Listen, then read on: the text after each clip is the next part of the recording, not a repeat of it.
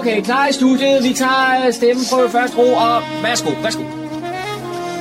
Du lytter til din egen radiomodtager. Fremragende, den er købt. Vi tager den, den her. Okay. Ja, og så med det er vi så i gang med denne uges udgave af programmet, der hedder Morgenkrøden. Mit navn er Kurt Kammersgaard, skal have fornøjelsen her de næste to timer, hvor vi igen skal høre optagelser fra nogle aktiviteter, der er sket her i ugens løb. Og ja, det er, det er kultur, kan man sige. Det meste af det her i dag, det kan jeg godt sige på forhånd. Vi skal først høre, at John Marco han var med til finansieringen, finansieringen ned på Hummelbæk Bibliotek her for i lørdag. Og hvad det er for en udstilling, de kører på, det hører vi først her i udsendelsen. Så skal vi også høre lidt om det kommende tiltag på vores bibliotek, og det er dagen, vi kigger lidt på og få nogle svar på. Vævepigerne nede i Humlebæk, de har markeret sin 40 års jubilæum. John har været med dernede, og vi skal høre lidt fra denne dag og høre lidt om øh, uh, vævepigernes uh, øh, virken igennem de 40 år. Lidt lokalt nyt fra humleborg.dk når vi nok også. Og så er det jo den første uh, søndag i uh, februar måned, og det er så uh, kan man sige et tegn på, så skal vi høre nyt fra bibliotekens podcast, podcast hedder det. Og det kan jeg sige, at det er blandt andet en samtale med Morten Hesseldal, som øh, jeg vil kunne komme, man kan høre i, i dag. Så det er lidt af det, som øh, vi den næste her to timers tid kan opleve. Og så selvfølgelig også en masse musik. Så velkommen, rigtig god fornøjelse de næste to timer.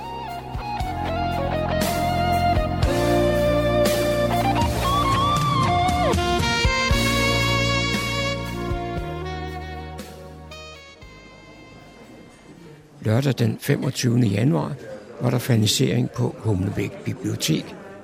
Det er Humlebæk Kunstforening, der har arrangeret en udstilling med billedhugger, maler og grafiker Bente på Lano.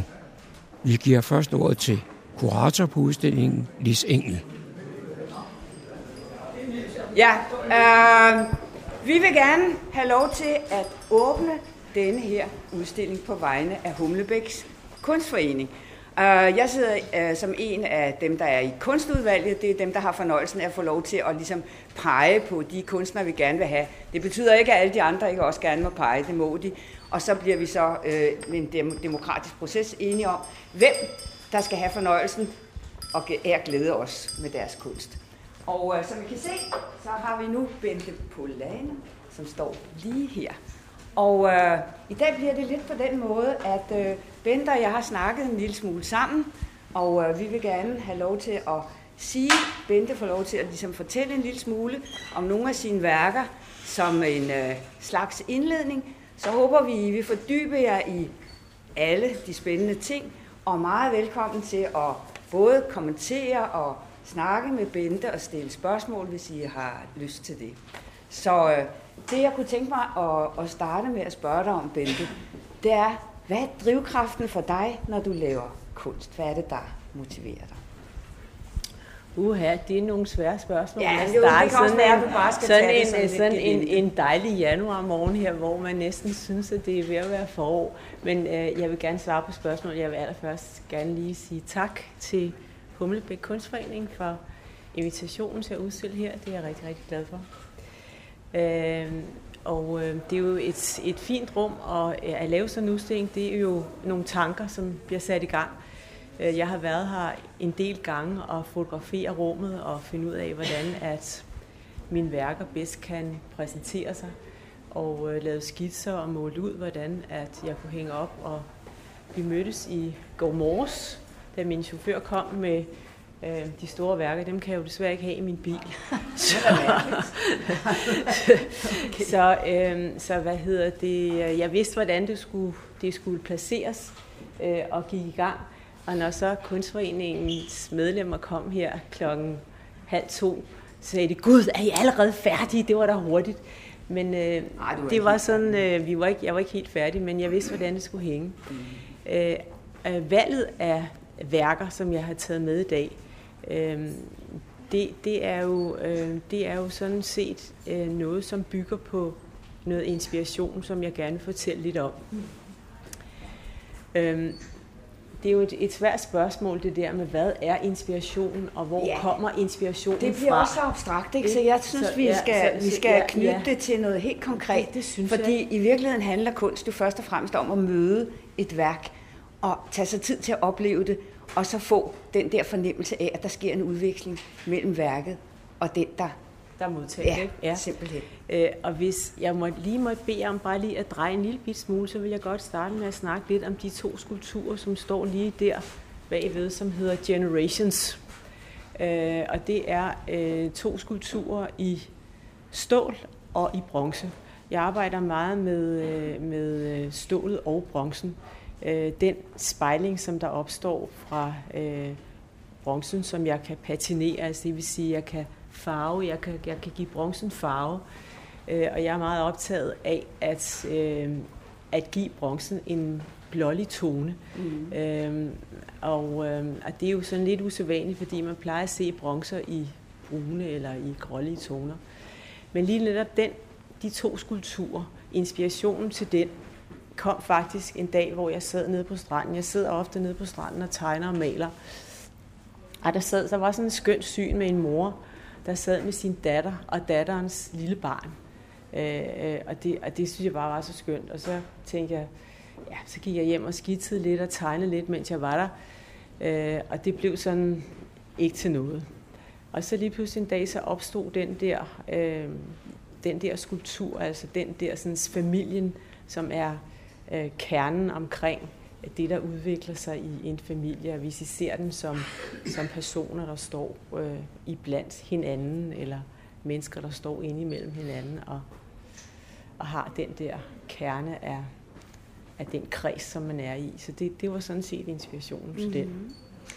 Så du, du, øh, nu, nu du alligevel er gået i gang med dem, så tænkte jeg, at vi måske kunne øh, gå videre med dine øh, tanker omkring det, du fortalte mig, at det var et slags selvportræt, og at det var en form for samspil med øh, figuren lige ved siden af. Så den historie omkring det værk, kan du måske fortælle os også? Ja, altså øh, det oliemaleri, som hænger øh, lige bagved, hedder Self-Portrait. Og det er, øh, det, det, det er et, et, øh, et værk, som jeg arbejder med et stykke tid, altså hvor jeg har øh, øh, tegnet, øh, tegnet mig selv. Det er jo en, som man siger, det er jo en billig model, ikke? Altså, den, den, det er jo det. det er jo den, den, den, er, den er der altid, ikke? Den er der altid, den model der. Øh, og, øh, og der, jeg, der startede jeg så med at, øh, at arbejde med, med, med maleriet. Øh, og så øh, lige pludselig så begyndte der at ske et eller andet. Øh, jeg begyndte at se, at skulpturen kom frem. Øh, og hvis I kigger på den skulptur, som står lige, det kan være lige, du kan pege på den. Øh, ja, hvis I prøver engang at, at kigge på, jo, hvis I prøver engang at se på, ja,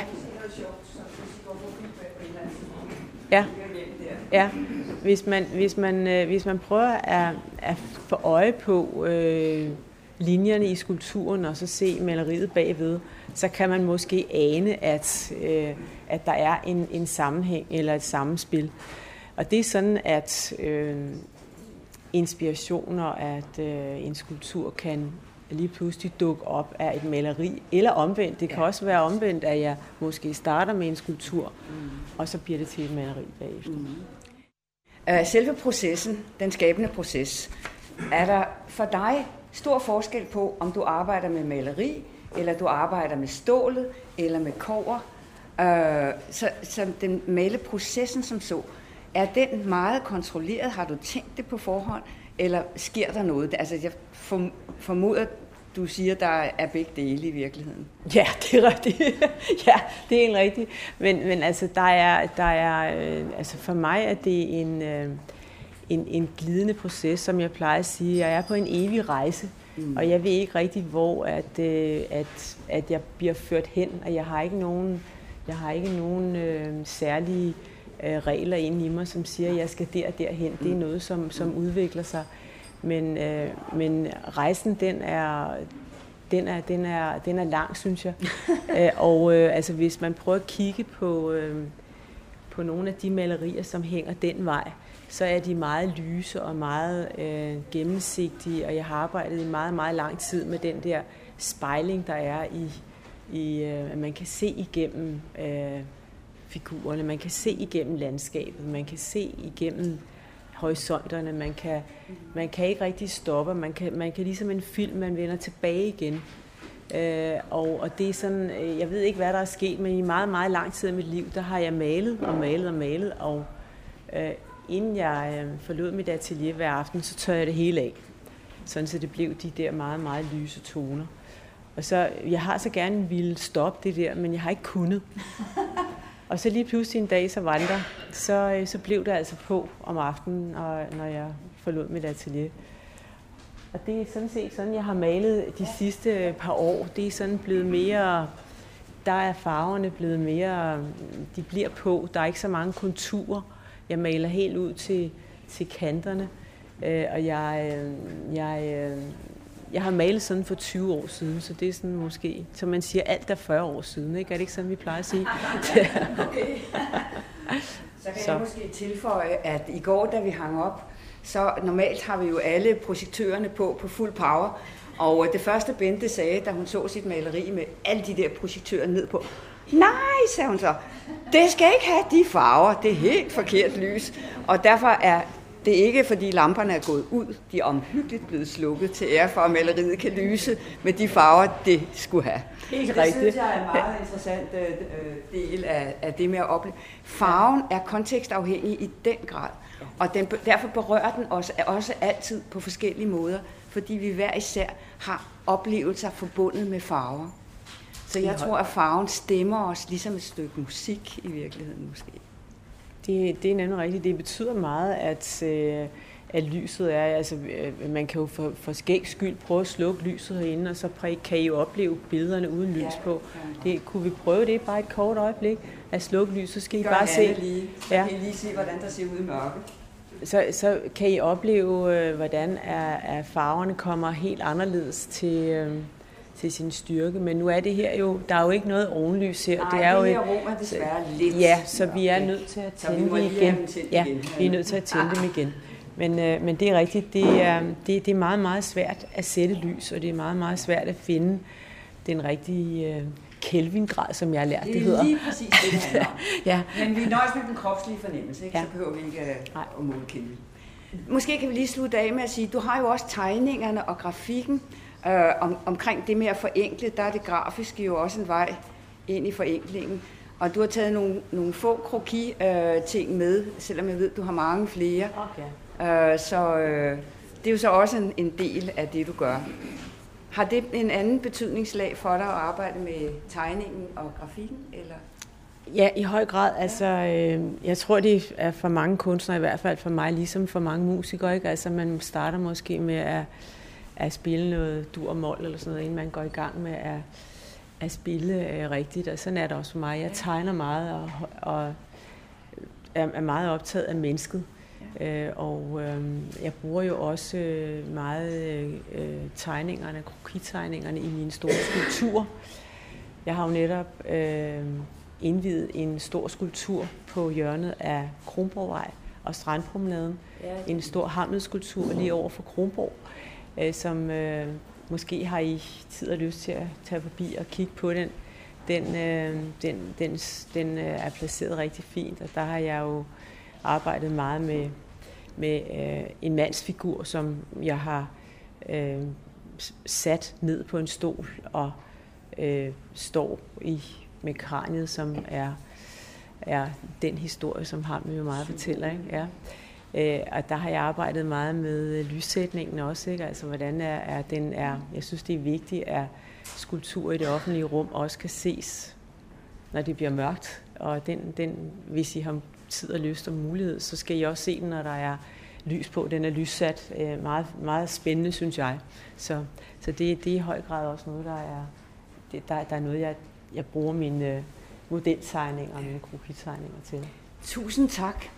Jeg synes, vi skal nu give publikum chancen for at gå rundt og opleve alle de forskellige ting, og eventuelt kommentere, hvis I har lyst, eller stille spørgsmål til Bente. Det er meget velkommen til. Så god fornøjelse med at kigge.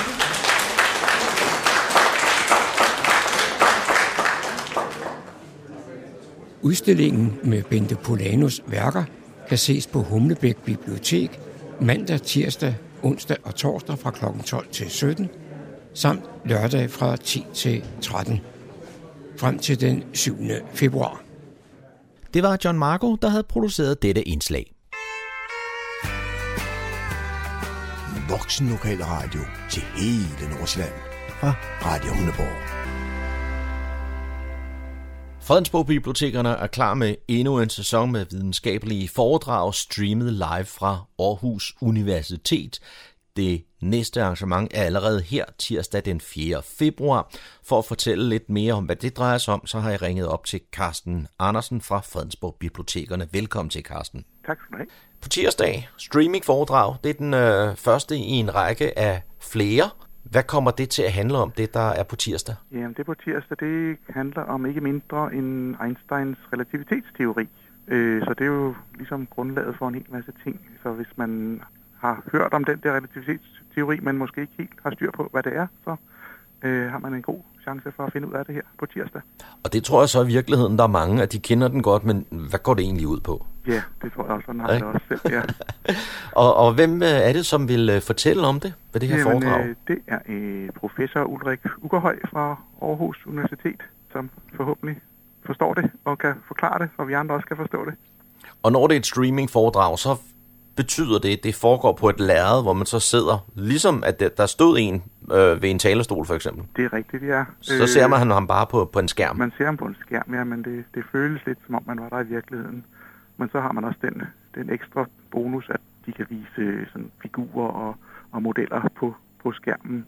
Så det er en meget levende måde at, at opleve foredrag på, selvom det foregår over i Aarhus. Ja, og det er jo noget, som jeg forstår foregår på andre biblioteker også, altså samtidig. Ja, øh, der er rigtig mange biblioteker efterhånden og, og forsamlingshuse rundt omkring i, i Danmark, som, som har taget det her op og som viser de her foredrag samtidig live øh, ja. på skærm. Så det, det er flere tusind mennesker over hele landet, som, som følger med. Men man kan ikke stille spørgsmål, tænker jeg? Det kan man faktisk også, jo. Ja. Øh, hvis man bruger sin mobiltelefon og mm. sender sms'er, kan man stille spørgsmål, og så bliver de, eller mange af dem, besvaret øh, i slutningen af foredraget. Totalt interaktivt? Ja. Godt. Og det her foredrag, det foregår altså den 4. Man kan opleve det hvorhenne? Det er på Niver Bibliotek. Foredraget starter kl. 19, men altså, man skal meget gerne være der lidt før, så, så man er på plads til, når det starter.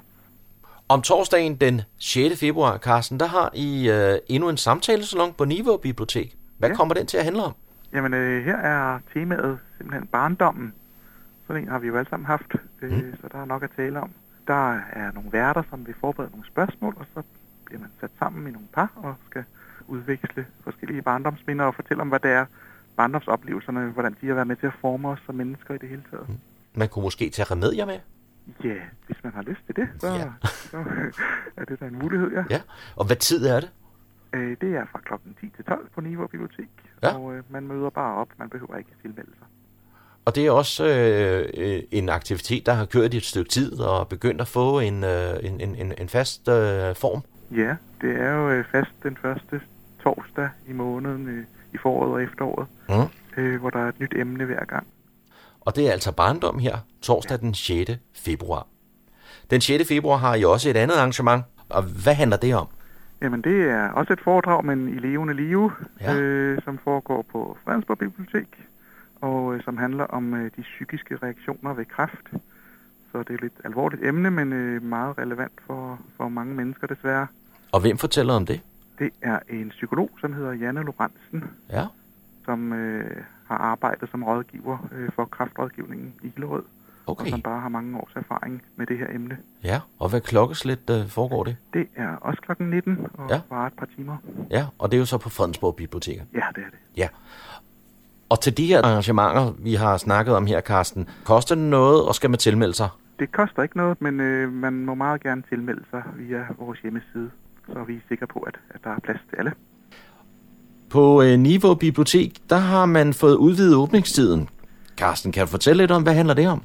Jamen, øh, det har jo længe været et ønske, at øh, Niveau Bibliotek også, øh, at der bliver adgang til Niveau Bibliotek sådan lidt ud over de almindelige åbningstider, og nu er det så lykkedes øh, ved hjælp af en bevilling fra Kulturvalget at øh, åbne allerede kl. 8 om morgenen øh, mm. på hverdage, øh, så man selv kan logge sig ind på, altså fra kl. 8 om morgenen. Ja. Og hvordan har det været indtil videre? Det er jeg ikke lige helt med på, men er det, var det... Jamen, der har man kunne komme ind på, på Niva Bibliotek fra kl. 10 ja. om formiddagen. Mm. Øh, og så har vi selvfølgelig haft betjening fra klokken, fra klokken 12 til 18. Ja. Øh, øh, men der har så også været øh, det med, om fredagen har været lidt af et problem, fordi der har man først øh, kunne komme ind fra klokken 15 til 18. Der har Ja. ikke været noget om formiddagsåben, men Nej. det bliver der så også nu fra Okay. klokken 8 om fredagen. Ja, ja. Så det er, det er noget af en følelse. Det synes vi selv, ja. Ja, ja. Er der nogle ændringer i weekenden ellers? Nej, øh, lørdagen forbliver det samme fra 10 til 13, og, og der bliver desværre ikke søndagsåben i denne omgang. Nej. Og heller ikke aftenmulighed? Nej, ikke, Nej. Nej. ikke endnu. Nej, nej. Men altså, det, øh, det er et nyt tiltag, som øh, begynder her fra den øh, 11. februar. Ja, det er rigtigt. Jeg vil sige tak for øh, samtalen, Carsten Andersen, om de seneste begivenheder og nyheder fra Fredensborg Bibliotekerne. Ja, velbekomme. Du lytter til Morgenkrydderen. I studiet er det Kurt Kammerskov. Jeg vil nu tage dig med til Væveoasen, der ligger på Bagnebjergskolen i Humlebæk. Anledningen er, at vævepigerne netop har markeret deres 40-års jubilæum. Så træffer jeg en af vævepigerne her, det vil sige en af de tidligere vævepiger, nemlig Lisbeth. Og Lisbeth, du er flyttet til en anden landsdel. Ja, jeg måtte følge mit pensionistliv, og så flyttede jeg til Sydfyn, efter at have været her og, og sammen med vævepigerne, ved jeg tro, en små 10 år, og flyttede omkring. Jeg flyttede i syv, og var- havde kontakten et par år efter os, men så, er det ligesom, så havde jeg meget, for meget at gøre på Sydfyn, og i noget, der hedder Fyns Væve- og Tekstilkreds, i stedet for humle, øh, vævepigerne. Det vil sige, efter du forlod området her, så kunne du ikke und, und, undvære det at væve. Nej, og jeg vidste, øh, da jeg flyttede til Fyn, at jeg kunne kontakte noget, der hedder Fyns Væve- og Tekstilkreds, som var startet i 1986. Så den var i fuld funktion, da jeg meldte mig som menigt medlem. Så og har været der lige siden. Så der sker meget derovre også, ligesom her. Det vil sige, at du er medlem, du sidder ikke i nogen bestyrelse eller? Jo, i dag er jeg formand og skoleleder, så jeg har noget at lave der. Fordi det er jo svært med foreninger i dag. Det er svært at få tilgang, fordi tilbudene er så mange, tror jeg. Så, men så har jeg været med til at bygge den del af foreningen op, der hedder en aftenskole. Og det vil jeg ikke lade falde på jorden, og så må man jo gå ind i bestyrelsesarbejde, når man ikke vil have, at det skal slutte. Så derfor blev jeg både formand og så også skoleleder. Bliver der så også lidt tid til at væve? Ja, men det kniber samtidig. også fordi jeg lige er blevet øh, bedstemor, så der er også brug for dem der, men jo, jeg får vævet. Om så håndarbejde jo rigtig i sagen, når man er blevet bedstemor. Ja, det er det, men det, på flere måder jo kan det bruges. Ja.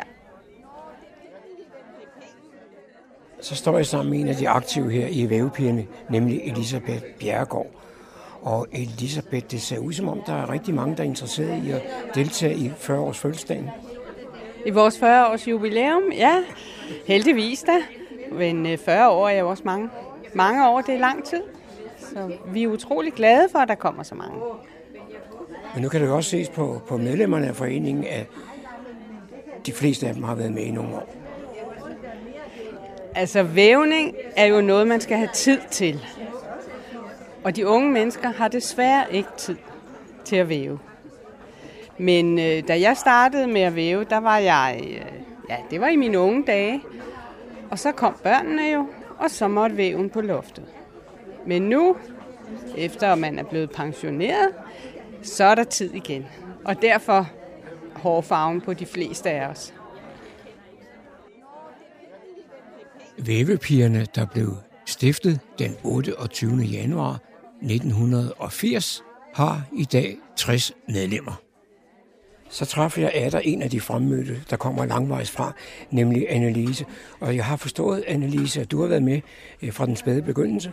Helt fra starten. Jeg startede egentlig i at, at væve, øh, hvor det var under aftenskolens regi, og det har været i efteråret 1974. Og så har jeg været med fra starten, hvor vi lavede vores egen forening her. Og har egentlig været medlem lige til sidste år, men de sidste 15 år har jeg boet på Lolland. Så det var ikke så tit, jeg kom herop. Så Men, men selvom du er flyttet langt væk, så formoder jeg, at du stadigvæk har en væv. jeg har flere vævestående. og da jeg flyttede til Lolland, der meldte jeg mig ind i øh, Lolland Falster øh, Væveforening.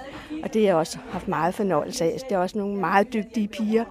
Og det er det her også, og jeg er vildt imponeret over det sted, de har fået samlet her på skolen. Det er helt fantastisk. For vi havde sådan en meget øh, omsvævende tilværelse her og der alle vejen, inden vi, inden vi fik det sted her. Ikke? Det er jo så flot. Det er så flot. Og jeg glæder mig til i dag, for der er jo stadigvæk nogle af de rigtig gamle piger, ikke? Nej, og I og å, og du er også blevet gråhåret. Og... Jamen, det er herligt. Det er herligt. Også så flot en øh, stor medlemstilgang, der har været øh, for at holde øh, gamle håndværk i hævd. Det er dejligt. Når man nu har vævet i, i så mange år, som, som du har, Ja. er det så de samme ting, man, man øh, væver, eller er der kommet nye ting på? Der er kommet mange nye ting på. Jeg, øh, sidste mange år har jeg beskæftiget mig meget med filt og forskellige filteformer. Og øh, jeg har lavet meget billedvæv. Så det er sådan lidt forskelligt. Hvad? Og hvor gør du så alle de ting, du laver? Ja, altså alle de der plæter, jeg har lavet gennem årene, jamen, de er hos familie og venner og øh, ja, viskestykker og, og sådan nogle ting. Og, øh, billederne, og det er mere hos mig selv. Jeg har også sådan prøvet noget, man kalder øh, væv i form, altså med, med tøj. Man kan væve tøj i form, og, men det, ja, det er spredt over, over det hele. Det er dejligt. Dejligt håndarbejde. Så tager Elisabeth Bjerregaard ordet for at byde de mange fremmødte velkommen.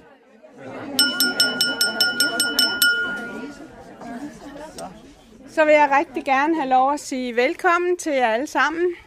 Det er dejligt at se så mange hoveder. Og jeg håber, vi får et øh, par hyggelige timer her i Væveoasen. Som I måske har lagt mærke til, så har vi lavet en lille udstilling. Øh, det er værker, kan man sige, fra tidlig væve, vævetid og til nu. Og øh, der står navn og årstal på de fleste ting. Så det håber jeg, I øh, kommer rundt og kigger på. Og inden I går, så vil jeg gerne have, at I skriver i gæstebogen. Så er vi så heldige at have en af initiativtagerne fra dengang for 40 år siden, stadig i blandt os. Og, øh, og det er Grit. Og Grit vil gerne give et lille historisk ris. Værsgo, Grit. Jamen tak fordi I øh, møder op så talrigt her i dag. Jeg vil gerne starte med et spørgsmål. Hvad er kultur? Øh, det, men det kan være, når mennesker mødes og idéer opstår, og de bliver givet videre. Vævning er en kulturel kommunikation, hvor, væver, hvor væveren gennem det færdige arbejde med garner eller billedvævninger fortæller sin personlige historie. Selvoplevede begivenheder, stemninger og bruger nye garner eller glemte garnrester, der trænger til at blive brugt. Væverens stemning, tanker og humør indvæves, så de ligger side om side med islettet. Det er så dejligt, når vores 40 år gamle forening stadigvæk tør sætte spor. Og at tænke det utænkelige. At have lyst til at prøve noget nyt. Og at være nysgerrig. Og være åben for forandringer. Og at møde det gale med et åbent sind. Og at være modtagelig for interesser og informationer. Et aftenskole øh, op, et aftenskolehold i vævning sluttede, men vi ville jo da så gerne fortsætte. Så det blev starten til øh, vores forening, og det var den 28. januar 1980. Så det er lige på dagen i dag. Så skulle vi jo søge kommunen om lokaler, og vi startede med at låne et lokale på Humlebæk skole, den gamle Humlebæk skole dernede. Øh, og øh, så skulle vi hente nogle gule sædler, hvor vi skulle skrive, at vi gerne ville låne lokale. Og der skulle vi jo så søge hele tiden. Øh, hver gang vi havde haft en mødeaften, så skulle vi søge med en ny gul seddel. Så jeg kan godt sige, at der må ligge rigtig mange gule sædler og gemmer sig et eller andet sted. Men så blev vi flyttet her til Bagnebjergskolen 50'er gangen, som det hed dengang. Det var derovre i den anden fløj. Men det var stadigvæk på gule sædler. Men øh, så først i øh, 1991, så fik vi dog lov til midlertidigt at flytte ind på første sal på Bjerrehus. Den midlertidige periode, den holdt i 20 år. Men stadigvæk, stadigvæk, så var det jo også på de gule sædler. Og i starten, så var det jo op på første sal, hvor vi skulle klappe vores væve sammen og rykke dem ind til siden, fordi vi delte lokale med Britsklubben deroppe. Men så i 2011, så blev vi tilbudt nye lokaler her på skolen. Og det var fordi ungdomsklubben, der var her, ville så gerne ned og være nede på Bjerrehus. Og det var vi jo så heldige at få de her, denne her oase for os, som vi håber kan blive ved med at være i mange år endnu. Vævepigerne har jo deltaget i utallige aktiviteter gennem årene, og jeg kan slet ikke nå at nævne dem alle sammen. Så skulle I have været her i aften også. Det er der jo ingen grund til. Men der har været talrige udstillinger, og vi har deltaget i egenspillet op i Slotsparken. Og vi har været med til kommunens foreningsdage og venskabsby-samarbejdet, og ikke mindst en række studieture og venskabsture, både i Danmark og i hele Norden. Samarbejde med skolerne, det skal vi nu altså ikke glemme, for vi har haft og har stadig klasser på besøg her i Væveoasen, hvor de får en indføring i vævningens mysterier. Og vi har også været ude på skoler, hvor vi har arbejdet med børnene omkring det tekstile. Her hos vævepigerne, der får vi nu tid til at nærme os de enkelte garner og tekstiler med alle vores sanser. Vigtigheden i, at vi kan mødes og udveksle og fortælle alle vores historier til hinanden, det kan altså ikke understreges nok. Fordi det giver også straks inspiration til nye idéer og nye projekter. 40 år, det er helt svært at sige, 40 år er gået med at være trendsætter i det lokale kulturliv.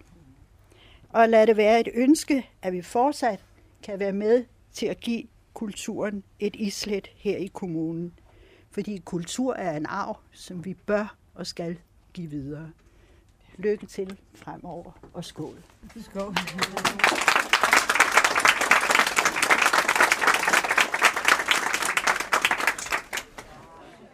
Så vidt jeg kunne bedømme, var der mødt omkring 60 personer frem til denne festlige eftermiddag.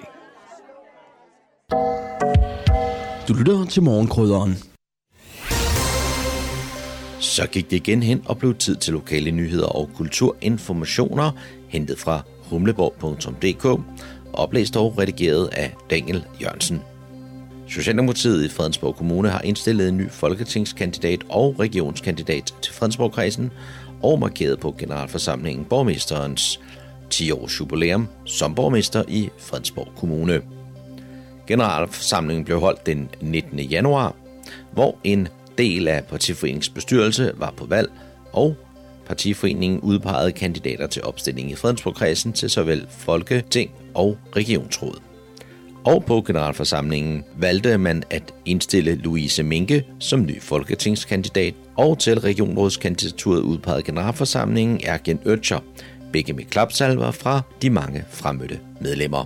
På generalforsamlingen markerede man også Thomas Løkke Petersens 10 års jubilæum som borgmester for Fredensborg Kommune.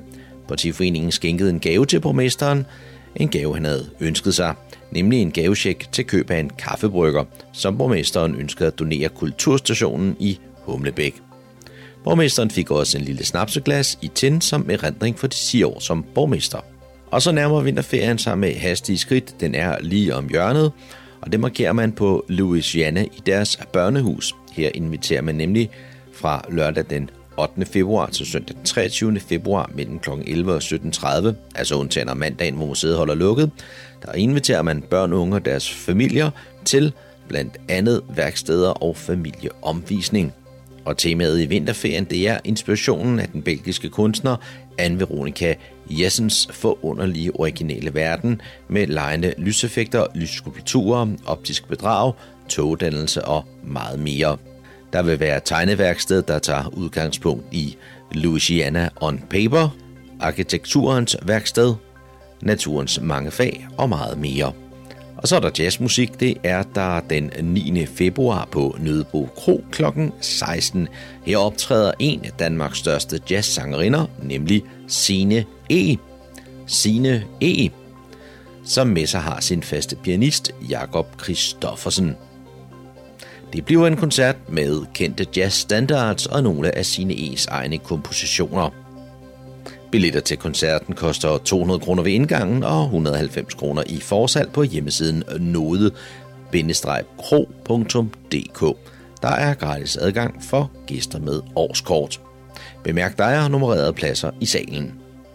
Og så har vi et arrangement mere i vinterferien, og det er denne gang på Fredensborg Bibliotekerne, hvor man inviterer til den store familiedyst. Læs en opskrift og lav mad sammen. Læs, mens I drikker varm kakao med skumfiduser og hør en lydbog. Disse er blot nogle af de sjove og hyggelige udfordringer, man skal løse i Fredensborg Bibliotekernes familiedyst. Familiedysten er en sjov og hyggelig måde at kombinere læsning, ferie og familietid på, og alle kan være med, både store som små. Dysten starter lørdag den 8. februar, hvor man kan hente et konkurrenceark på bibliotekerne i Fredensborg, i Humlebæk eller i Niveau, og det løber frem til onsdag den 19. februar, hvor arket igen skal afleveres på et af de nævnte biblioteker. Der trækkes lod blandt de afleverede konkurrenceark, og præmien er en tur i Humlebio for hele familien med sodavand og popcorn. Det var, hvad vi havde fundet frem af lokale nyheder og kulturinformationer for denne gang. De var hentet fra humleborg.dk og blev redigeret af Daniel Jørgensen. Du er stillet ind på Nordsjællands voksne musikstation, frekvens 104,3 MHz, Radio Humleborg. Velkommen til femte afsnit af Bibliotekspodcasten, som Radio Humleborg og Fredensborg Bibliotekerne laver sammen. Jeg hedder Anders Grejs, jeg er bibliotekar og kulturformidler ved Fredensborg Bibliotekerne, og i dag kan du følge med mig på en tur til Humlebæk. Vi skal nemlig på besøg hjemme hos Morten Hesseldal. Morten er direktør på forlaget Gyldendal og er i øvrigt også en aktiv forfatter til både krimier, tegneserier og meget andet. Og så bruger han selvfølgelig sit lokale bibliotek til at blive oplyst og inspireret. Det er en våd og blæsende januardag, og jeg har kørt hen til villaen tæt ved vandet, hvor Morten Hesseldal bor med sin familie. Kaffen står og damper på spisebordet, mens regnen slår mod ruden, og Morten fortæller, hvordan han egentlig havnede her i Humlebæk. Hvordan er du havnet det her sted i vores kommune? Jamen, der kom jeg til for en 25-30 år siden, fordi der arbejdede jeg på Gyldendal, og jeg havde opdaget min kone, og vi skulle få noget, vi skulle flytte sammen, og en kollega på Gyldendal boede i øh, Sletten, øh, Line Ungermand, ja. og hun fandt et, en, øh, et udklip i lokalavisen, nemlig at der var nogen, der lejede et halvt hus ud ned i Sletten, og så, så siden flyttede to kilometer væk fra Sletten til der på Luciana. Ja. Hvad kan du godt lide ved at være her i det her område? Jeg kan godt lide øh, nærheden til havet. Øh, min kone er illustrator og laver børnebøger og malerier og arbejder hjemmefra. Så for hende har det også været rart, at der var et sted, hvor man kunne gå en tur med hunden. Og, og jeg synes, den der vekslen mellem at komme hjem, hvor der er stjerner på himlen, og det ikke er lysforurenet. Ja. Og så have en, en dagligdag ind i byen. Altså den dobbelthed, synes jeg er rigtig dejlig. Og så synes jeg, at, øh, at det er jo et karakterfuldt område med Luciana, med Krogerup, og der er skove i nærheden. Så, ja. så jeg synes, der er en egen identitet, også selvom det ikke er en byidentitet, så synes jeg ikke, at det bare er en soveby og en forstad, sådan en som jeg selv der kommer fra, fra Odense, men, men et sted, der har en karakter. Så jeg, jeg kan virkelig godt lide det. Har du et yndlingssted? Vandet er jo altid en attraktion, fordi det er altid forskelligt at gå ned til det. Mm.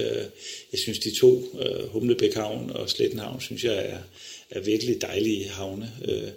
Men den der tur op rundt om Krogerup og igennem skoven, og sådan, som jeg kan gå fuldstændig i søvne, øh, synes jeg bare er dejligt, fordi der også er noget meditativt over, at man går en tur. Man kender så godt, så man behøver ikke at være så optaget af, hvor man sætter foden. Man går bare ligesom... Nietzsche sagde også, at man kunne ikke tænke siden. Det, så det synes jeg, han er ret i. Ja. Det er ikke en god profeti for vores samtale. Nej, det er det. Jeg håbe, det ikke passer helt. Bruger du nogensinde øh, biblioteket? Det bruger jeg meget, ja. ja. Øh, først og fremmest som et sted, hvor jeg læser blade og, og aviser. Mm. Øh, men jeg går jo også, fordi jeg er bogmenneske, så løber jeg også hylderne igennem, ikke? og ser, hvad, hvad konkurrenterne har smidt på mig af markedet, ja. og, og rækker ud efter det og bladrer det. Ja. Øh, og så kan jeg vældig godt lide, at det er et bibliotek, der gør noget ud af at, at kuratere øh, hylderne. Altså, så der er hele tiden skiftende oplevelser. Og det, at, at bøger hele tiden er i centrum, uden at det bliver overskygget af alle mulige andre aktiviteter. Det synes jeg er dejligt ved Humlebæk Bibliotek. Mm. Jeg synes, der er andre biblioteker, der måske mere går hen og bliver sådan en slags medborgerhus, mm. og det kan være godt for, for, for medborgerhuset, men det er bare ærgerligt for litteraturen, mm. og derfor er jeg glad, når jeg møder biblioteker og bibliotekarer, som faktisk har en holdning til litteratur og mm. til formidling, og, mm. og det synes jeg, de har på Humlebæk Bibliotek. Ja. Du har jo faktisk en lang historie med Gyldendal. Ja. Du har både været øh, forlagsredaktør, øh, og nu sidder du som øh, direktør. Ja. Hvad, hvad er det med dig og Gyldendal? Hvad, har du øh, en særlig øh, passion for, for lige præcis det forlag? Det tror jeg. Altså, jeg kommer fra Odense, og øh, min far var direktør for de tekniske skoler i Odense, og jeg kommer vel fra sådan en slags kulturradikal familie. Mm. Og sikkert derfor så havde jeg ligesom to huse, som jeg så for mig, som måtte være attraktive, og det ene var politikens hus, og det andet var Gyldendal. Mm det er bare sådan lidt provins-snopperi, ikke? men da jeg fik mulighed for det at komme ind og, og få at arbejde frivilligt, øh, jeg meldte mig frivilligt, og kunne jeg få lov at arbejde gratis for jer øh, på et tidspunkt, hvor jeg læste.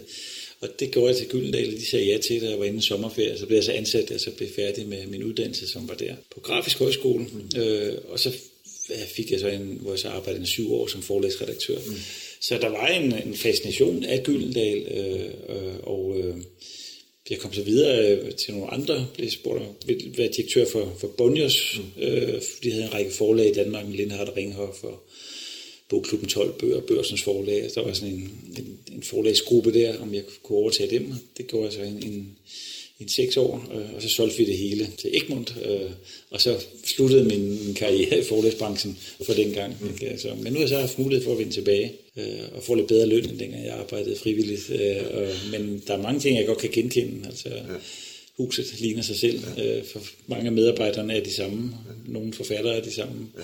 Men, Hvad er det for en kultur, der er på Gyldendal i forhold til andre forlag? Det, det, det, det er den der passion for litteratur. Det, ja. det, den, og den er altså også andre steder, men jeg synes bare, at den er helt særlig øh, på Gyldendal, synes jeg. Ikke? Og, altså, Gyldendal blev grundlagt øh, i det samme år, som øh, trykkefriheden blev givet fri i Danmark. Ikke? Og, og det der med, at vi står som et privat ejet, uafhængigt publicist, vi får ikke licens, vi får ikke statsstøtte, vi er bare os selv. Øh, og det vil sige, at vi har en stemme, hvor vi kan være helt ligeglade med, om der er nogle magthaver, der ikke bryder sig om det, der mm. kommer ud derfra. Det synes jeg er meget vigtigt. Det der med, at man selv øh, er herre i eget hus og kan udgive det, man synes er vigtigt, mm. øh, kun kan, skal skele til, til kvalitet, det, det tror jeg også er noget af det, der driver medarbejderne på, på Gyldendal, at man simpelthen synes, at publicisme er vigtig. Har man egentlig tid til øh, at læse, hvad skal man sige, af egen fri vilje, når man øh, har et liv, som du har? Altså, ja. du læser jo meget kvad dit arbejde, ikke? Ja. Er der tid til bare at sidde med en bog for ja. egen vindings skyld? Det er der, men det er også fordi, jeg ligesom har udviklet to forskellige måder at læse på. Altså dels sådan en, en lidt syg måde, øh, hvor jeg bare skal ligesom finde ud af, hvad der står i bøgerne. Øh, og det vil sige, at jeg kan komme igennem bøger meget, meget hurtigt. Øh, det er ikke nogen nydelse. Øh, jeg kan ikke anbefale, at man gør det, fordi jeg går glip af alt det, som egentlig er det fede ved litteraturen, nemlig at man sådan virkelig forglemmer sig i det, og nyder sproget. Øh, på den der hurtige måde, der bliver jeg bare ligesom orienteret om, hvad der sker, så jeg kan tale med om den. Øh, men øh, nu var vi ude at rejse øh, nogle uger her i Colombia øh, over jul, og der havde vi rigtig mange bøger med, og, og der var der sådan en chance for ligesom at, at bruge lang tid på at læse. Jeg læste en bog af Richard Ford, den der hedder Canada, en fantastisk bog. Ikke? Og det at få lov at synge ned sådan en bog i, på et tidspunkt, hvor man er på ferie og har tiden til det, det er, jo, det er jo det, det handler om, synes jeg, som læser. Det giver jo det der med, at jeg pludselig kommer ind i et univers, jeg ikke øh, havde gjort mig begreb om for inden. Altså, her er en pensioneret soldat efter 2. verdenskrig, øh, som forsøger at overleve som bilsælger og alt muligt andet, som ikke rigtig lykkes. Og konen er en jøde, som arbejder lidt indet som skolelærer. De har så to små, eller to teenagebørn, unge teenagebørn, og økonomien er helvede til, og så kommer de ud i det uføre. Og så ender de med, de her egentlig meget pæne, kedelige forældre, og beslutter sig for at lave et, øh, et bankrøveri. Øh, og det, den er fortalt hele historien gennem den ene af drengenes øh, perspektiv. Og hele det der, der sker i den der familie, som egentlig er lidt kedelig, og alle hans drømme om livet, og hvordan skal han ligesom ja, hvad, hvad skal der ske med mig, når jeg kommer fra den her totale soveby, og så pludselig går det op for, at hans forældre uh, begår et bankrøveri. Altså, det, det var sådan uh, super interessant, og også fordi den er skrevet helt forrygende godt. Altså, Richard Ford er en fantastisk fortæller. Mm. Så, så det er at, at komme ind i et univers, ind i hovedet på sådan en familie, uh, i, et miljø, som er helt fremmed for mig selv, og få en helt anderledes vinkel på det at begå en kriminel handling, som et bankrøveri. Altså, deres motiver til det, og deres elendige ægteskaber, og de vil gøre de det, og det synes jeg var, var, var stort. Altså det er en forfatter i stand til at lave et fuldt univers med fulde mennesker, og en intrige, der er fangende, fængende. Det er jo bare derfor, man læser bøger. Ja. Er det også det, du sådan tilstræber, når du så skriver dine egne krimier? Det skulle det jo gerne være. Ikke? Altså, altså, jeg synes jo, man skal jo helst kunne skrive. Altså, det vil sige, at håndværket skal kunne, kunne være i orden. Ikke? Og så skal man også helst kunne lave nogle scener, nogle stemninger, nogle atmosfærer, og som kunne beskrive noget, som ikke kun handler om ens egen navle, men altså lave noget, som, som fungerer. Og så skal man jo også have en eller anden øh, idé til en historie, noget man gerne vil fortælle. Ikke? Så hvis man kan skrive, og man kan lave scener og figurer, der lever, øh, og man i øvrigt har noget på hjerte, et eller andet, man gerne vil med det, mm. jamen så har man jo nogle af de der øh, pustebrikker, man kan sætte sammen til, til, til en roman. Ikke? Og, og for mig har det jo været meget... Øh, altså jeg brugte meget det at skrive som en chance for at undersøge noget, jeg ikke forstod. Altså, der er så mange ting i verden, man ikke forstår. Islamisk fundamentalisme, eller fanatisme, eller, eller idealisme, når det ligesom netop går og slår over i fanatisme, eller fanatiske jøder. Der, der er meget med fanatisme, ja. jeg se, når jeg tænker efter. øh, men der er altså et nogle temaer, som jeg synes er, er, er interessante, ja. øh, og så prøver jeg at bruge det som anledning til at dykke ned i det. Ja. Og så har jeg en forkærlighed for spændingsromaner. Jeg kan godt lide den omhyggelighed, der ligger i en god spændingsroman med at lægge historien ordentligt til rette. Mm. Altså, og jeg kan godt lide den kontrakt, den kontrakt, man laver med, med læseren. Nu skal du høre her, øh, vi slår en person ihjel på første side, og jeg lover som forfatter, at vi nok skal afsløre, hvem der, er, der har gjort det, du kommer i mål. Ikke? Så der er en eller anden aftale, der man, man skal overholde som forfatter, og det kan jeg meget godt lide, fordi det forpligter dig også som forfatter til at sikre en fremdrift i fortællingen. Jeg synes, der er bøger, der bliver kedelige, fordi at forfatteren ikke er opmærksom på, hvad der skaber fremdrift. Og det er ikke, det er ikke kun noget, der knytter sig til spændingsromaner, men til i det hele taget til dygtige romaner, så skal der være en fremdrift, som man som læser kommer igennem den, uanset om der foregår noget kriminelt, eller hvad det nu kan være. Og jeg tror, det var Susanne Stavn, der på en krimiforfatter, som sagde, at hun kan ikke se, at det, at der foregår en forbrydelse og pågår en opklaring, hun kan ikke se, at, øh, at det har forhindret nogen i at skrive god litteratur. Mm. Ikke? Så, så man kan sige, at det er genrelitteratur, fordi der er den konvention, ja. en forbrydelse og en opklaring, ja. men derefter så er alting åbent. Mm. Og for mig har, har det at kunne skrive om politiske emner eller kontroversielle ting, eller sådan noget, som, som, som sagt, som jeg selv undrer mig over, og prøve at undersøge det i en spændingsromans regi. Det, det, det har været drivkraften for mig. Ja. Hvordan, hvordan foregår det? Altså, hvordan gør du, når du skal i gang med en roman? Har du en idé, inden du starter, eller... Er altså en række idéer, en række emner, jeg synes kunne være sjovt ja. at beskæftige mig med, og så begynder jeg ligesom at bare, du ved, enten tage noter øh, på papir, eller bare i baghovedet, og mm. se, hvad, om det her kunne være noget. Øh, men da jeg er gammel tegneserie manuskriptforfatter, øh, så har jeg faktisk en, en øh, op, dyrke sådan en, et håndgreb derfra, nemlig at, at være ret præcis i strukturen for enden. Ja, ja. Fordi det at sætte en tegner i gang med noget, øh, det kræver, at man er meget præcis i sin ja. beskrivelse. Ja. For man kan ikke bede en tegner om at tegne 10 sider, og så nej, nej, det skulle det være en helt anden retning. Ikke? Så, så kommer man ikke til at arbejde ret mange gange mere sammen med den tegner. Men det der med at lave et ret grundigt synops for inden, det bruger jeg i dag øh, udbredt. Øh, og det vil sige, når jeg går i gang med at skrive, så ved jeg øh, det hele. Øh, ligesom, jeg kan kun bevare overblikket, øh, hvis jeg ved, hvad der skal ske. Mm. Øh, så, så jeg kigger ligesom i min synops, og siger, hvad skal der ske i dag? Og så skriver jeg så den, den side, der kan være plads til. Øh. Jeg har læst nogle beskrivelser af dig, hvor, der bliver, hvor du sådan bliver omtalt som øh, det borgerlige intellekt i øh, ja. den danske krimi på en eller anden måde. Ikke? Jo. At det er en anden, øh, det er et andet værdisæt, der bæres frem i øh, din øh, skrivning, end i mange af de andre sådan, skandinaviske krimier. Ikke?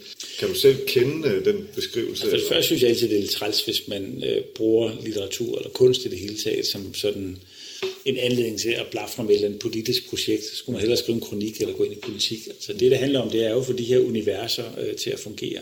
Men det er rigtigt, at øh, især den skandinaviske krimi er øh, ganske venstreorienteret, især den norske, men til det er så også den svenske. Men, men det skyldes, at den samfundskritik, som øh, forfattere ligesom har rettet, og det har jo også været en venstreorienteret samfundskritik, i Norge og Sverige gik hen og blev den, den bevægede sig ind i spændingsgenren, i kriminalgenren. Og derfor så blev den svenske og norske øh, kriminalgenre meget øh, venstreorienteret. Altså det var en, en, en, en kritik af kapitalismen, det var en kritik af magthaveren, det var en kritik af politi, det, og det var altid ofte, eller i hvert fald ofte set fra nogen, der ligesom kom i klemme i systemet. Mm. Øh, I Danmark er det som om, at litteraturen øh, måske stadig også var på mange måder venstreorienteret, det kunne sagtens være, men, men man blev mere optaget af sproget, altså igennem 80'erne, så var det ligesom det, at mange danske forfattere, synes jeg, vendte sig ind mod sig selv og en optagethed af sproget, mm. hvorimod i, i Sverige, især i Norge, der blev det stadig blev det ved med at være optaget af samfundet, mm. og i at kritisere samfundet, i og med, at de kom fra en venstreorienteret tradition, altså i Norge var det jo meget, meget venstreorienteret, mm. jamen så blev den samfundskritik, den blev rykket ind i spændingsroman, fordi det var et godt, en god genre at beskrive virkeligheden og realismen, og samtidig kritisere det bestående. Mm. Og, og der kan man sige, det er jo en måde, helt overordnet venstrefløjen har bevæget sig på, enten at bevæge sig hen mod sådan aktivistisk, nu skal vi lave samfundet om, mm. eller på en eller anden måde blive mere drømmende, eller nu skal jeg lave mig selv om. Mm. Og i Danmark er det mere som om, at venstrefløjen gik fra 70'erne, som bare meget som politisk, i, også i litteraturen, at det er Trier Mørk og Inge Eriksen og, og, og, en lang række andre, der ligesom brugte litteraturen til at lave, øh, til at kritisere samfundet. Så, så kom der nogle børn af de her meget sådan politisk engagerede forfattere, som ligesom på, i Danmark, synes jeg, ligesom opgav at have samfundet som et projekt, mm. og i stedet blev mere og mere optaget af sig selv og deres egne følelser. Og det synes jeg bare, jeg kan se var anderledes i Norge og Sverige. Mm. Der blev det ved med at have samfundet som et projekt, mm. og der bød krimien sig bare til. Mm. Og derfor så er de meget venstreorienterede mm. der. Mm. Jeg er ikke venstreorienteret, men jeg synes stadig, det at beskrive samfundet øh, og dreje figurer i nogle konflikter, øh, synes jeg er super interessant. Mm. Og jeg elsker krimier i det hele taget, uanset om de skal have en højreorienteret eller venstreorienteret, bare det er god litteratur. Ja. Altså, jeg, jeg lancerer gerne nogle øh, hovedfigurer, som er forvirret, øh, som minder mig om mig selv, som bliver placeret i en situation, de ikke kan overskue. Øh, og derfor ligesom finder anledning til at dykke ned i, hvad fanden er det, der sker, hvorfor bliver der skudt efter mig, eller hvorfor er, er jeg rodet ind i det her moras. Og derfor stiller jeg, har nogle, nogle figurer, som jeg egentlig stiller i den samme situation, som læseren er i. Altså, hvad, hvad er nu det her? Øh, og så forsøger jeg ligesom at, at komme rundt af emnerne, om, om de emner, jeg nu har behandlet, ved at have nogle ret stærke stemmer for de forskellige positioner, øh, mm. som, som jeg forsøger at, at, at behandle temaet i bogen med. Øh, så jeg forsøger hver eneste gang at, ligesom at give den bedst mulige sag, uanset øh, om det er forbryderen, eller den hovedperson, eller nogle andre figurer, at tale deres sag bedst muligt. Mm jeg forsøger sådan set ikke at få bogen til at gå op i den forstand, at nu kan vi så konkludere, at kapitalismen er noget lort, mm. eller at, hvad du kan være. Men den skal selvfølgelig gå op intrigemæssigt, mm. altså handlingen skal gå op. Mm. Så det er en slags øh, demokratisk samtale inde i bogen, ja. lyder det som om, ja, det, hvor alle ligesom skal have lige ret til at komme til ord ja. og føre det bedst mulige argument for Ja. deres sag. Ja. Og et håndgreb, som øh, det er sådan lidt tavligt, men, men øh, det har jeg haft, det virker meget godt, det er nemlig at tage de mest usympatiske personer og lade dem have de mest sympatiske synspunkter. Ikke? Altså at have nogle rigtig usympatiske personer, der mener det helt rigtigt omkring miljøet for eksempel. Ja. Eller, øh, det er meget sjovt, for det får den der effekt, at man pludselig øh, kommer til at, at, at blive lidt utryg ved dem på en god måde. Ja. Altså, Det er meget sjovt, fordi en fordom, jeg tit hører om krimisgenren, det er, at den er forholdsvis unuanceret. Altså, at den, at den, øh, den også forenkler virkeligheden på en eller anden måde. Der er nogle gode og nogle onde, og det er rimelig hurtigt at afklare, hvem det er, fordi de onde, de er grimme, og de øh, gode, de er smukke. Og den, den slags kritik, ikke? Jo. Men det, som du fortæller her, øh, det der lidt taglige greb, du beskriver, mm. er, er, er det i virkeligheden et forsøg øh, på også at udvide øh, øh, genren lidt? Ja, det er det, og genren er allerede udvidet. Ja. Fordi det er klart, den, den fordom, du beskriver om krimien der, den, den er jo også rigtig, fordi de bøger findes også. Men jeg synes jo, genren har en enorm bredde, ikke? Altså fra Kerstin Ekman, Hændelser ved vand, eller til læste for nylig den seneste John Le Carré-bog, ikke? Og, og der findes jo øh, super kvalitet og højlitteratur, hvis det er det, man går efter. Mm. Øh, så er der en anden del af genren, som jo er, er, er, er kan tage fat på historiske øh, mm. emner, putte dem ind i en krimi, sådan som Philip Kerr, som jeg er ret vild med, som laver sådan nogle øh, opklaringer. Øh, altså hans hovedværk, det er den Berlin-trilogien, mm. ikke, der foregår op til og under 2. verdenskrig, hvor han så forsøger at lancere en detektiv, der skal opklare kriminalitet øh, midt under det nazistiske Ragnarok. Og det er jo temmelig hårde odds for ham, ikke også, fordi det hele tiden viser sig, at det er topnazister, der et eller andet sted er involveret i det. Og det er jo en fantastisk øh, fortælling, og sådan er der jo virkelig mange genrer inden for krimien, mm. ikke? så man kan ikke tale om den som, som sådan et, øh, synes jeg. Altså udover det her med Hvad forbrydelser. hvad er din genre, synes du? Altså, Jamen, det er den politiske thriller. Ikke? Ja, altså, så, så jeg er ligesom i familie med, øh, uden at skal sammenligne med ham, men med John Le Carré og øh, den, den type der, ja, ja. Forsyth og, og Ja. sådan. Altså flere bøgerne har jeg lagt i Sydamerika, fordi jeg selv har en stor passion for Sydamerika. Sydamerika.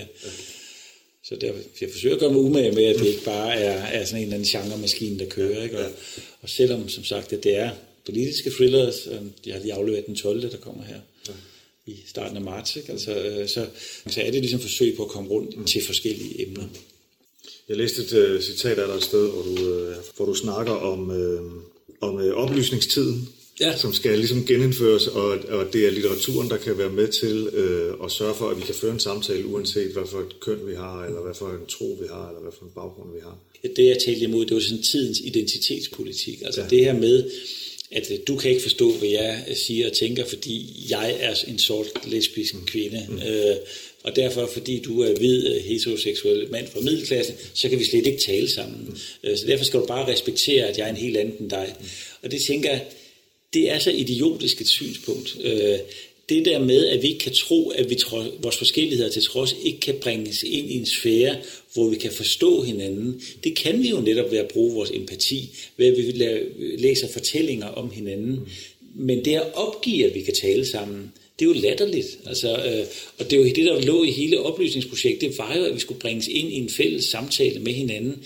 Når identitetspolitikken så bliver så voldsom i de her år, så er det fordi, man siger, at alt det, der kom ud af oplysningstiden, det var øh, hvidt, mandsjuvenistisk, øh, en bestemt sådan øh, patriarkalsk syn på verden. Så for overhovedet at vinde øh, noget øh, opmærksomhed og vinde i den magtkamp, så bliver vi nødt til at udfordre den, øh, den fortælling. Øh, og det forstår jeg godt, for der er masser af idioter, der fulgt med i den fortælling, men jeg forstår ikke, at man ikke forsøger at vinde fortællingen i den fælles arena, i det fælles rum. I stedet forsøger man ligesom at lave sådan en lang, lang række paralleluniverser, hvor man ligesom kun kan tale med dem, der minder meget om en selv. Og til sidst ender med, at man kun kan tale med sig selv. Og det var det, som jeg tænker, at en af meningerne med litteratur, og at, at mennesker taler sammen og gør sig umage med, og ligesom, når du siger det, hvad, hvad mener du så? At man spørger til hinandens forskellighed. Det betyder ikke, at vi skal være enige, men vi skal gøre os umage for at bygge nogle fælles rum, og det synes jeg, at litteraturen kan. Det der med, at man, at man bortdømmer nogle mennesker i kraft af deres sociale konstruktion, det er, at de for eksempel tjener mange penge, at man bortdømmer dem nogen form for, for mening eller, eller, eller adgang til at forstå, det er jo et totalt overgreb jo, øh, og, og en tilsidesættelse af forestillingen om, at vi netop først og fremmest er mennesker, øh, før vi er øh, kapitalister, eller før vi er arbejdere, eller før vi er kristne. Ikke? Og det er jo det, som Grundtvig siger, ikke? menneske først, kristen så. Altså vi har en grundlæggende menneskelighed, der gør, at vi kan genkende hinanden, uanset om vi kommer som flygtninge til landet, eller om vi kommer og tjener mange penge og kører i Ferrari, eller hvad det nu er. At der helt grundlæggende er noget, som vi også forbinder os til mennesker til andre tider. Mm. Fordi det var jo i virkeligheden ikke så forskellige øh, fra os, som man går og bilder sig ind. Der er jo de samme længsler, og, som, der, som vi selv går og bakser med, og derfor giver det også ofte mening at læse klassikere og læse Shakespeare, fordi de temaer, som der bliver taget op der, de er jo fuldstændig genkendelige. Mm. Altså mennesker, menneskeheden udvikler sig jo i grunden ikke, men forandrer sig lidt, men helt grundlæggende bekymringer og længsler, det, det, de er jo genkendelige igennem al den tid, man har kunne se mennesker give udtryk for det. Ja. Jeg forestiller mig, at inde på Gyldendal, der vælter der manuskripter ind ja. fra håbefulde forfattere i øst og vest. Ja. Sikkert i et helt uh, vanvittigt uh, tempo. Ja. Øhm, og der er sikkert også nogle af dem, som lytter til den her podcast, som sidder og roder med noget, der mm. måske kommer i, uh, i jeres retning. Mm. Har du nogle gode råd, du uh, kunne give til, uh, til håbefulde forfattere, der gerne vil i kontakt med jer? Det allerbedste råd, det er at skrive. Ikke? Altså, altså, der skal jo virkelig mange kilometer i benene, før man kan løbe maratonløb. Ja. Ikke? Og, så helt grundlæggende bare skriv, skriv, skriv. Mm. Øh, sørg for at skrive om noget, der optager dig som forfatter. Øh, øh, hvis du skal skrive om dig selv, så sørg for, at det bliver så interessant, så det også er interessant for, for andre. Øh, så det gælder jo om at få kombineret viden med en eller anden fornemmelse for, hvordan man får stemning og personer til at leve forfattere skal ligesom træne deres håndværk, øh, arbejde med scener og figurer, og så have noget på hjertet. Altså finde ud af, hvad pokker det er, det man gerne vil bruge mm. de andre færdigheder til, mm. og så bringe alle tre ting sammen. Øh, sørg for at skrive med læserne øh, for øjet. Eller, øh, det, det vil for mig være en, et vigtigt råd. Mm. Det, det er i hvert fald det, der driver mig ja. som publicist. Jeg vil gerne gøre en forskel, så folk ser på deres liv med andre øjne, mm. end før de læste de bøger, som vi har været med til at udgive. Mm. Så jeg synes også, man skal have en ambition om at række ud og nå læserne mm. og ville noget med dem. Der, hvor livet jo i virkeligheden skal leves, jo, det er jo der, hvor man træder i karakter som menneske. Det er jo, når man åbner en dør, hvor man ser nogle muligheder, man ikke har set for inden, at man pludselig ser på sit eget liv med nogle helt andre øjne, og ser, at det kunne også være mig. Og det er jo noget af det, som, som litteratur kan. Det der med at få den der tredje dimension i en tilværelse, hvor man pludselig ser, jamen jeg kunne jo også gå for min kone, eller jeg kunne jo også øh, blive med kone, eller jeg kunne pludselig se mig selv med andre øjne, eller se mig selv som en mere modig eller mere nuanceret person end den, jeg troede, jeg var mm. førhen. Det er jo det, som litteraturen øh, kan. Og det synes jeg også, man gerne må have som ambition som forfatter, ligesom at ville noget med sin læser, og få dem til at se på sig selv, eller hinanden, eller på mennesker fra til andre tider, øh, øh, at man ligesom bliver forandret i det blik, det, det synes jeg er en kæmpe ambition øh, for litteratur. Og, altså jeg udgav nogle år, så var jeg med til at udgive Jane Aumund, som jo ikke var værdsat som øh, meget finlitterær forfatter. Øh, men jeg husker på et tidspunkt, hvor vi fik hendes post ind, fordi hun selv var syg i en periode. Og dels har jeg aldrig set en forfatter få så meget post, som det hun fik der. Så fik jeg så lejlighed til at læse den, øh, og det var fra høj og lav, der skrev til hende. Og de skrev til hende, øh, kære Jane, efter at have læst din bog, er jeg kommet overens med min kraftsygdom. Kære Jane, efter at have læst din bog, er jeg gået fra min mand. Ikke? Altså, altså, selvom det ikke var fin litteratur, så ramte hun folk lige midt i deres liv, og fik dem til at se på deres liv på en anden måde, og fik dem til at handle på en anden måde. Og det synes jeg bare er, er, er noget vigtigt også, at kunst og litteratur kan. Så, så, så det vil da være mit råd til forfattere. Altså kig ud i verden, se hvad du kan skrive, som også kan være med til at få andre mennesker til at se på deres liv med andre. Mm. God litteratur i det hele taget bringer os et andet sted hen, fordi vi pludselig har, har fået et blik på, på nogle andre mennesker til en anden, i en, i en helt anden setting. Mm det er jo utrolig vigtigt, mm. at man får de der blikke ind i de der verdener. Mm. Øh, og jeg kender ikke nogen noget sted, der gør det så dybt og så stærkt og så nødvendigt som, som i litteraturen. Mm. Og her fra bibliotekaren skal der lyde et stort ammen til det. Det er netop litteraturen, der kan give os et andet blik på tilværelsen, og den gør det igen og igen, bog efter bog efter bog efter bog. Og hvis du vil have fingre i nogle af alle de dejlige bøger, Morten Hesseldal har nævnt i dag, så klik ind på fredbib.dk-podcast. Her ligger der nemlig en øh, litteraturliste med alle de ting, Morten har anbefalet. Her kan du også høre alle de tidligere afsnit af podcasten. Og med det når vi til enden af det her femte afsnit af Bibliotekspodcasten, som Radio Humleborg og Fredensborg Bibliotekerne laver sammen. Mit navn er Anders Grejs, jeg er kulturformidler ved Fredensborg Bibliotekerne. Tak fordi du lyttede med.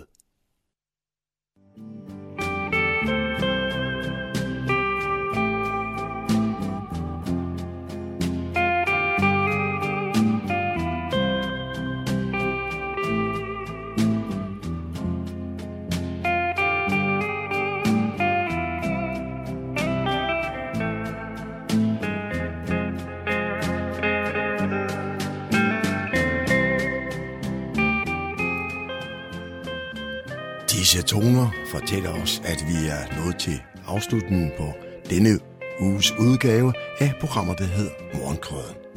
Her fra redaktionen, som består af undertegnet, jeg hedder Kurt Kammersgaard.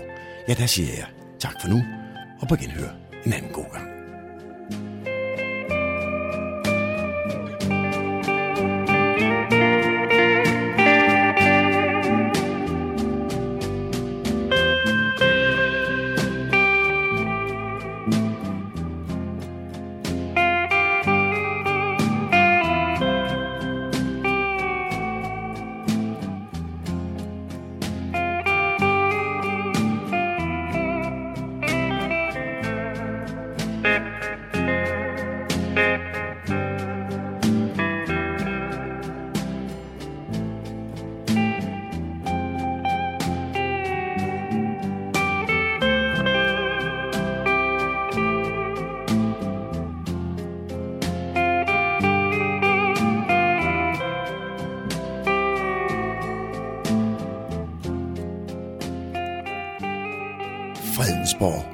Radio, Radio Humleborg, Nordsjællands mest voksne lokalradio.